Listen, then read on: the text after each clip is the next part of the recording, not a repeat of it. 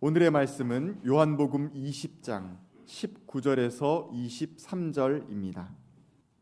그날 곧 주간의 첫날 저녁에 제자들은 유대 사람들이 무서워서 문을 모두 닫아, 걸고 있었다.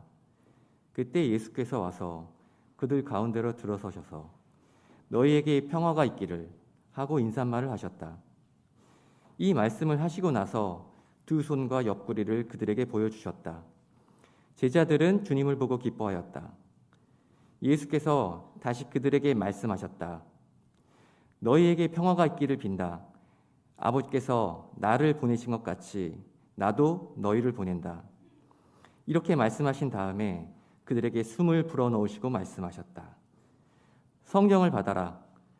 너희가 누구의 죄든지 용서해 주면 그 죄가 용서될 것이요 용서해 주지 않으면 그대로 남아 있을 것이다. 이는 하나님의 말씀입니다.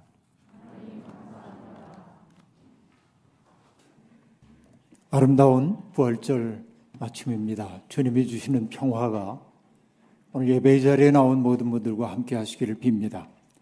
여전히 어둠의 시간을 보내고 있는 분들이 있고 절망의 깊은 심연에서 벗어나오지 못하는 분들도 계십니다.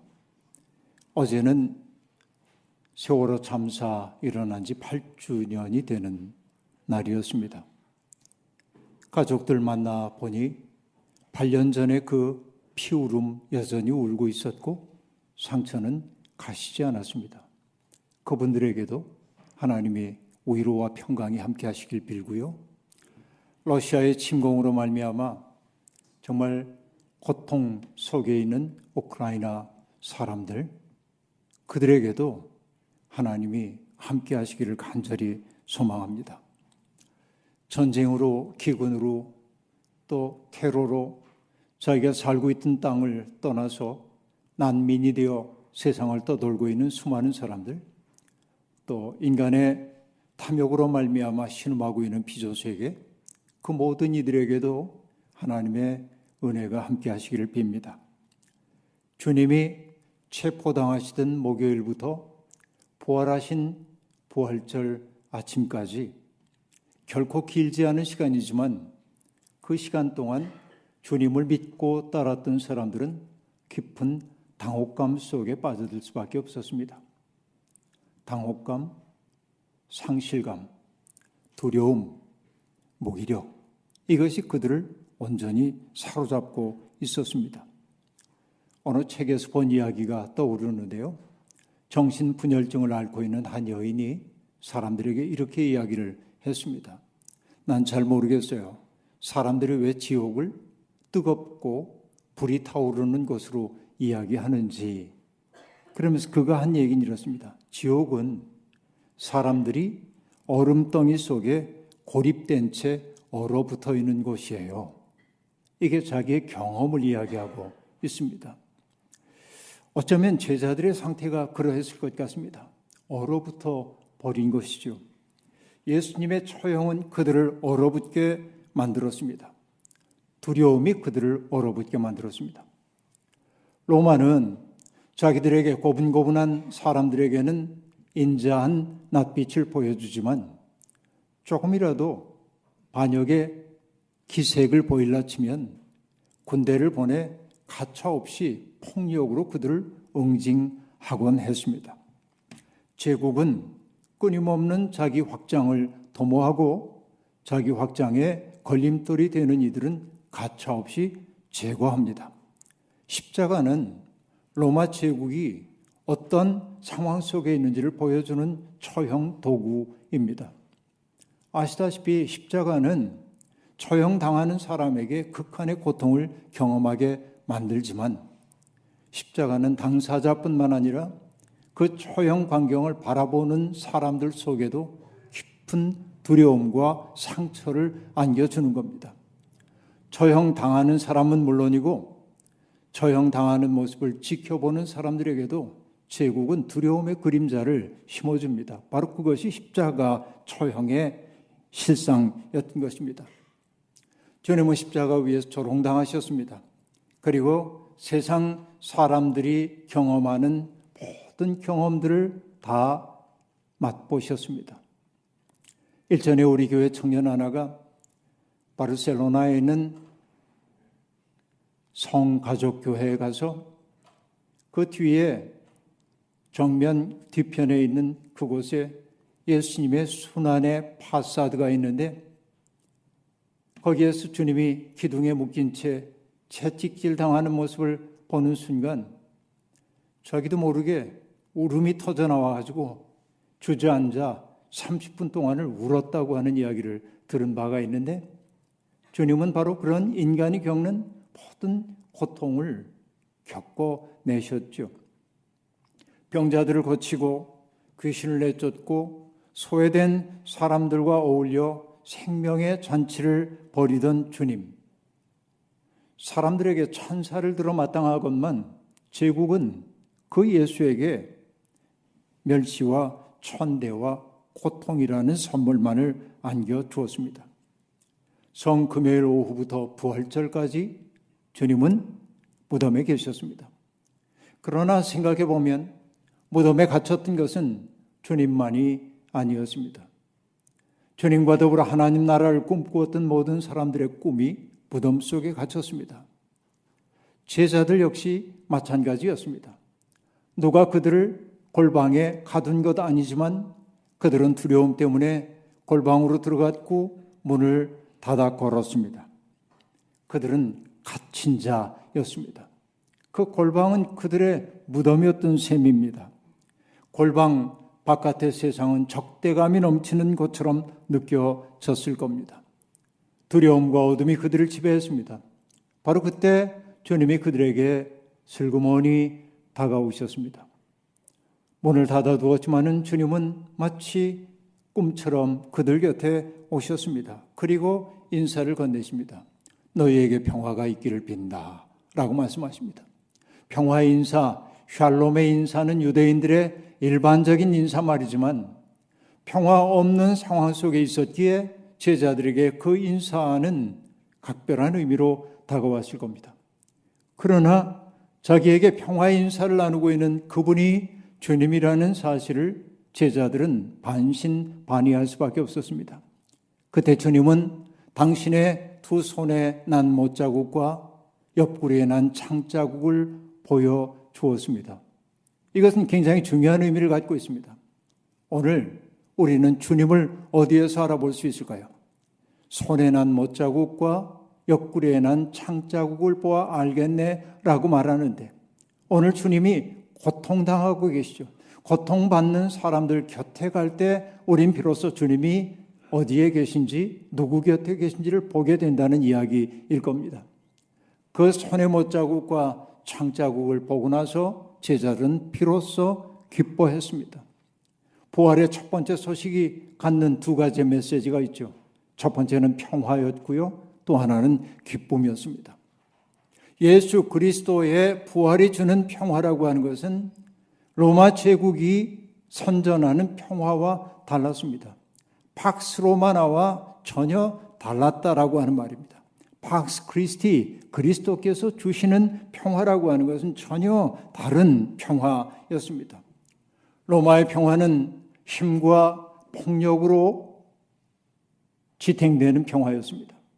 그 평화 속에서는 수많은 사람들이 숨죽인 채 있어야만 했습니다. 그러나 예수 그리스도께서 주시는 평화는 사랑과 돌봄과 이해와 관용에서 비롯된 참된 평화입니다. 로마의 평화는 사람들을 부자유하게 만들고 주눅들게 만드는 평화이지만은 주님이 주시는 평화는 사람들에게 자유를 선사하고 기쁨을 안겨주는 평화였습니다. 바로 평화와 기쁨, 바로 이것이 부활을 경험하는 사람들의 가장 기본적인 삶의 경험입니다. 주님은 제자들에게 다시 한번 평화를 빌어 주신 후에 그들을 이렇게 파송하셨습니다. 아버지께서 나를 보내신 것과 같이 나도 너희를 보낸다. 라고 말씀하셨습니다. 이 파송의 말씀이 감격적이기도 하지만 민망하기 이를 데 없습니다. 왜냐하면 제자들이 그동안 보였던 모습을 우리는 잘 알기 때문입니다. 3년씩이나 예수님과 동행했지만은 그 제자들은 여전히 예수 그리스도의 알짜함을 만진 적이 없습니다. 여전히 피상적인 희망에만 들떠 있었던 것이죠. 주님이 세 번씩이나 예루살렘에 올라가면 내가 고난을 받고 죽임을 당할 거라고 말씀하셨음에도 불구하고 제자들은 스승의 괴로움은 알아차리지 못한 채 오히려 예루살렘에 올라가면은 누가 주님의 좌우편에 앉게 될는지 그것만 따지고 있었습니다. 이것이 그들의 모습입니다. 주님과 더불어 열리는 새 하늘과 새 땅에는 열광했지만은 그들의 생각 속에 고난이라고 하는 것은 염두에 두지 않았기 때문에 그렇습니다. 제자의 자격 시험이 있다고 한다면 그 제자들은 자격 미달 실격자입니다. 그런데도 주님은 그런 내색 하나 하지 않으시고 그들을 여전히 신뢰한다는 신호를 보내고 계십니다. 내가 너희를 보낸다. 자격이 없는데도 불구하고 그들을 끝까지 신뢰해 주는 것, 바로 여기에 은총의 신비가 있습니다. 그런 후에 주님은 그들을 그냥 보내는 게 아니고 당신의 숨을 그들 속에 불어넣으셨습니다. 숨을 불어넣으시며 주님이 하신 말씀, 성령을 받아라 라는 말씀입니다. 요한복음에서 성령은 그리스도의 영이고 그리스도의 마음입니다. 그리스도의 마음, 그걸 한마디로 얘기하면 뭘까요? 살리는 마음, 살리는 영입니다. 주님과 만난 사람들은 모두 다 살아났습니다. 나사로만 죽음에 살아나는 것 아니고 불평 불만의 환멸의 세상을 살고 있었던 갈릴리의 어부들도 살아났고 그리고 민족 반역자라고 늘 천덕꾸러기 신세를 면치 못하던 세리들도 살아났고 죄인이라 규정되던 사람들도 살아났고 그리고 행실 나쁜 여자라고 따돌림 당하던 여인도 깨어나 삼 사람이 되었습니다. 주님은 봄바람처럼 얼어붙은 사람들에게 다가가 그들 속에 있는 가장 아름다운 것들을 일깨우게 만들어 주셨던 것이죠. 그것이 그리스도의 영입니다. 그 숨을 사람들에게 불어 넣으신 것입니다. 봄바람처럼 다가가 사람들을 깨우는 그리스도. 이 이미지를 떠올릴 때마다 저는 김형영 선생님의 시 봄, 봄, 봄을 떠올립니다. 그 첫 구절을 보는 순간 매혹됐습니다. 다들 살아 있었구나. 너도, 너도, 광대나물, 너도. 여러분, 봄이 되어가지고 지금 봄에 막 뭐 피어나는 것들을 보면서 하는 말입니다. 너도 살아 있었구나. 너도, 너도, 광대나물, 너도. 그동안 어디 숨어서 죽은 듯 살아 있었느냐. 내일은 네오, 네오 없이 봄볕에 나가 희고 붉은 꽃구름 한번 피워보자. 이렇게 말합니다. 여러분, 다들 살아있었구나. 라는 구절 속에 담긴 안도감과 기쁨이 느껴지십니까? 그리고 너도, 너도라고 하는 말을 반복하면서 느껴지고 있는, 증폭되고 있는 이 설렘을 여러분 느끼고 계십니까? 겨우내 땅 속에 묻혀 혹은 메마른 줄기에 갇혀 죽은 듯 보였지만 봄바람 만나 깨어난 생명들의 합창을 그렇게 노래하고 있는 겁니다. 주님과 만난 사람들이 그러했습니다. 죽은 것처럼 보였지만 깨어났습니다. 죽은 것처럼 보였지만 살아났습니다. 주님의 영은 바로 그런 힘입니다. 제자들 속에 그런 숨을 불어넣으신 주님은 그들이 해야 할 일이 무엇인지도 일깨워 주셨습니다. 너희가 누구의 죄든지 용서해 주면 그 죄가 용서될 것이요. 용서해 주지 않으면 그대로 남아 있을 것이다. 라고 말씀하십니다. 여러분, 이게 당연한 것처럼 보이지만은 저는 궁금증을 갖습니다. 주님이 왜 제자들에게 주신 첫 번째 소명이 용서하라는 것일까? 하나님 나라를 전하라고 말씀하시지 않고 너희가 누군가를 용서해야 한다고 말씀하실까? 너무 낯설다 하는 생각을 했습니다. 용서하라는 게 무슨 얘기일까요? 죄에 억눌려 신음하고 있는 사람들에게 용서의 복음 전하라는 것, 아마 그런 얘기이겠죠. 혹은 이런 것 아니었을까요? 너희들은 지금 두려움 속에 있다. 그리고 미움 속에 있고 증오 속에 갇혀 있다. 너희들이 얼음덩이 속에 지금 있구나. 그러나 너희를 죽인 자들, 너희를 나를 죽인 자들, 그리고 나를 이렇게 로마에게 넘겨준 그들에게 사로잡히지 말아라 라고 한 말이 그 속에 있는 것 아닐까 생각해 보는 거예요. 예수 그리스도가 공생애를 시작하면서 처음으로 하셨던 말씀은 무엇입니까? 때가 찼다고 말씀하시면서 회개해라. 하나님 나라가 가까이 왔다. 라고 얘기했어요.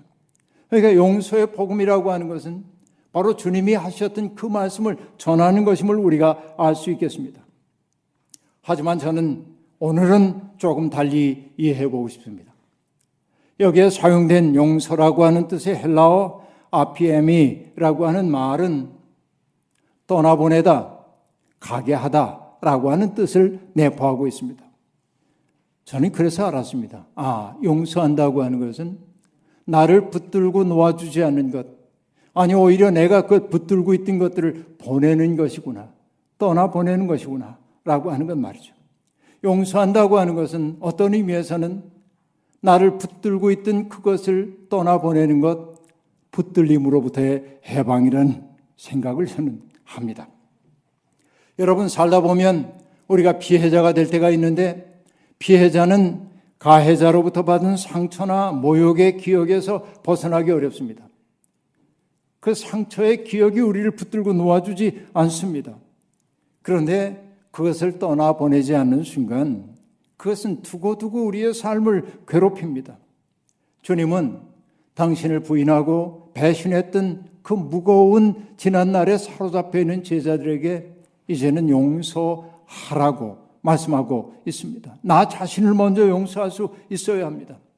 그 용서는 그들을 여전히 당신의 제자로 받아들인다고 하는 표였을 겁니다.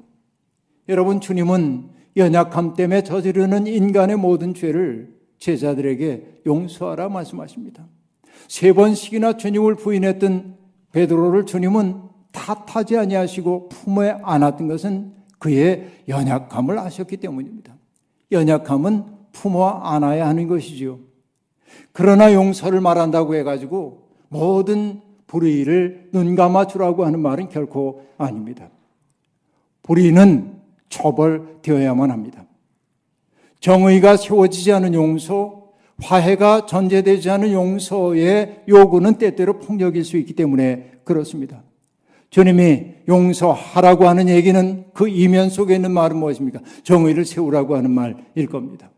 불의를 불의로 폭로하려는 거예요. 그리고 그가 참회하거든 받아 안으려는 겁니다. 연약함은 품에 안때 불의는 우리가 극복해 내야만 하는 것입니다.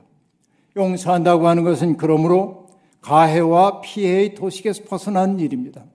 가해자가 만들어 놓은 삶의 문법 구조에서 벗어나서 새로운 문법을 만드는 일입니다. 하나님 나라라고 하는 현실 속에서 나의 삶을 바라보는 것이 바로 용서하는 일이라고 저는 그렇게 느끼고 있습니다. 아픈 상처의 기억에만 붙들려 있는 한 창조적인 삶은 불가능하기 때문에 그렇습니다. 그러면 여러분, 누가 용서할 수 있습니까? 주님의 숨을 가슴에 모신 사람입니다.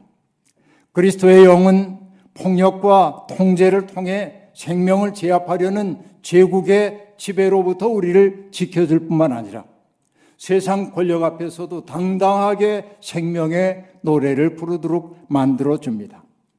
사도행전은 그렇게 주님의 영에 사로잡힌 사람들의 당당한 모습을 보여줍니다.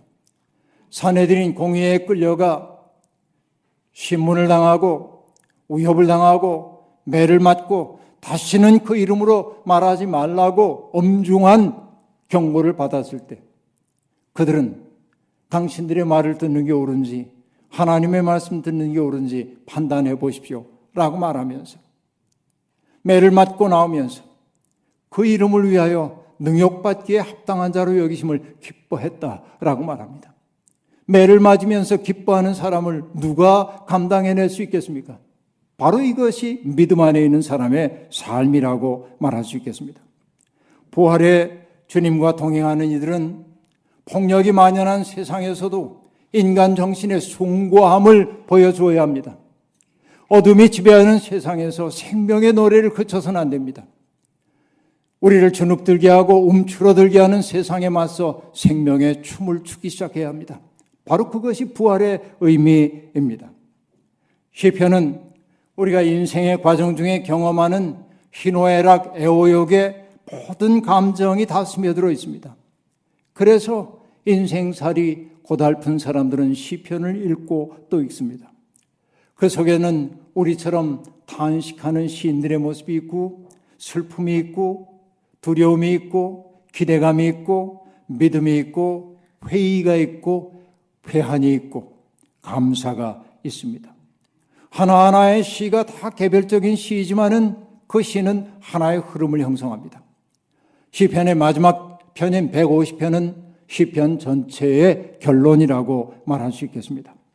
이 노래는 하나님의 백성들을 찬양으로 부르고 있습니다. 고통과 슬픔이 없기 때문에 찬양하자는 것 아닙니다. 고통과 슬픔 여전하지만은 세상을 지배하는 게 하나님임을 확신하기에 찬양하자는 것입니다. 그리고 찬양을 할 때 비로소 우리를 짓누르는 삶의 무게에서 벗어날 수 있다고 말하는 것입니다. 그래서 1절, 2절은 이러합니다. 할렐루야, 주님의 성소에서 하나님을 찬양하여라. 하늘 웅장한 창공에서 찬양하여라. 주님이 위대한 일을 하셨으니 주님을 찬양하여라. 주님은 더없이 위대하시니 주님을 찬양하여라. 라고 말합니다. 부활절은 이 찬양으로 우리를 부르고 있습니다.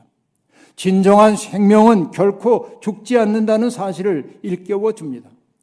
주님은 부활의 첫 열매가 되셨습니다. 러시아의 우크라이나 침공은 세상에는 평화를 바라지 않는 사람들이 현실적으로 존재한다는 사실을 여실히 보여줍니다. 그들에게 생명은 천하보다 귀한 것 아니고 통계 숫자에 불과합니다. 제국의 기계로 파괴하고 대치 가능하다고 믿습니다. 이것이 무신론적 세계입니다. 그들은 다른 이들을 희생시키므로 자기들의 야욕을 채우려는 이들입니다. 그러나 우리는 거기에 주눅들면 안 됩니다. 세상에는 그런 위협에 흔들리지 않는 사람들이 있다는 것, 그런 속에서도 인간성의 아름다움과 숭고함을 드러내는 사람들이 있다는 것을 우리는 보았고, 우리 또한 그러해야 하고 증거해야만 하는 것입니다. 그때 우리는 비로소 부활의 생명에 동참한다 말할 수 있습니다. 전초 전국 시대를 살았던 노자는 이런 말을 했죠. 기자 불리비오 과자 불행이라 란 말이 있는데 기자라고 하는 건 발꿈치를 들고 서는 것을 의미해요. 발꿈치를 들고 서 있으면 오랫동안 서 있을 수 없다. 과자 그러니까 가랭이를 멀리 벌리고 걷는 사람은 불행 멀리 갈 수가 없다라고 말합니다. 무리한 것이지요. 여러분 생명의 흐름을 따라가지 않는 과한 것들은 다 무너지도록 되어 있습니다. 그 때문에 노자는 다른 편에서 이렇게도 얘기하고 있습니다. 모든 사물은 강장하면 일찍 늙어지나니 라고 말합니다. 뭔가 강하게 올라간 것 같으면 결국은 내려갈 수밖에 없다는 것이에요. 왜냐하면 그렇게 강장해진 것, 그것을 일컬어 길답지 않다라고 말하는 거예요. 시의 부도라라고 말하는데, 그게 길답지 않아요. 진리는 그런 것 아니에요. 그래서 길답지 아니하면 일찍 끝난다. 여러분 이것을 성서의 언어로 얘기하면 뭡니까? 하나님의 뜻을 거스려 자기의 야욕을 채우려고 하는 모든 시도는 성공하는 것처럼 보여도 결국은 오래 갈 수 없다. 결국 그것은 망한다. 하나님의 뜻이 아니기 때문에 말이죠. 바로 이것이 부활절의 메시지 아닙니까? 그렇습니다. 우리는 바로 이 확신을 갖고 사는 것입니다. 부드럽고 연약한 것이 강한 것을 이깁니다. 주님의 부활은 사랑이 증오를 이김을 보여주고 있습니다. 오늘 우리 시대가 어둡다고요? 어둠의 노래 부르지 마십시오. 그리스도의 영으로 충만하여 작은 등불 하나라도 밝혀 드십시오.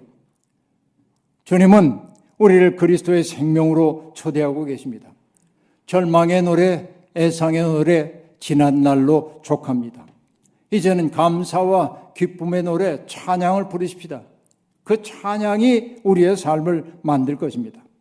전쟁과 분열을 획책하는 이들에 맞서 끝끝내 평화를 추구하고 인간의 탐욕으로 말미암아 망가진 창조 세계를 회복시키기 위해 노력할 때 우리는 비로소 하나님의 백성이라고 하는 이름값을 하며 살게 될 겁니다.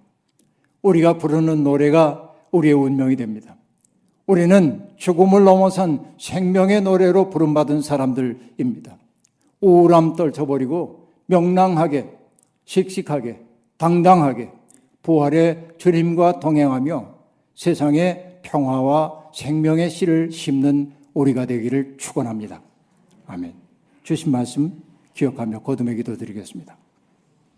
하나님, 제자들을 온통 사로잡고 있던 무력감, 상실감, 두려움, 얼음덩이 속에 그들을 유폐해 놓고 있던 절망감, 그 속에 주님은 찾아오셨고 평화를 선포해 주셨고 그들 속에 기쁨을 회복시켜 주셨습니다. 제자들의 모습과 우리의 모습이 다르지 않습니다.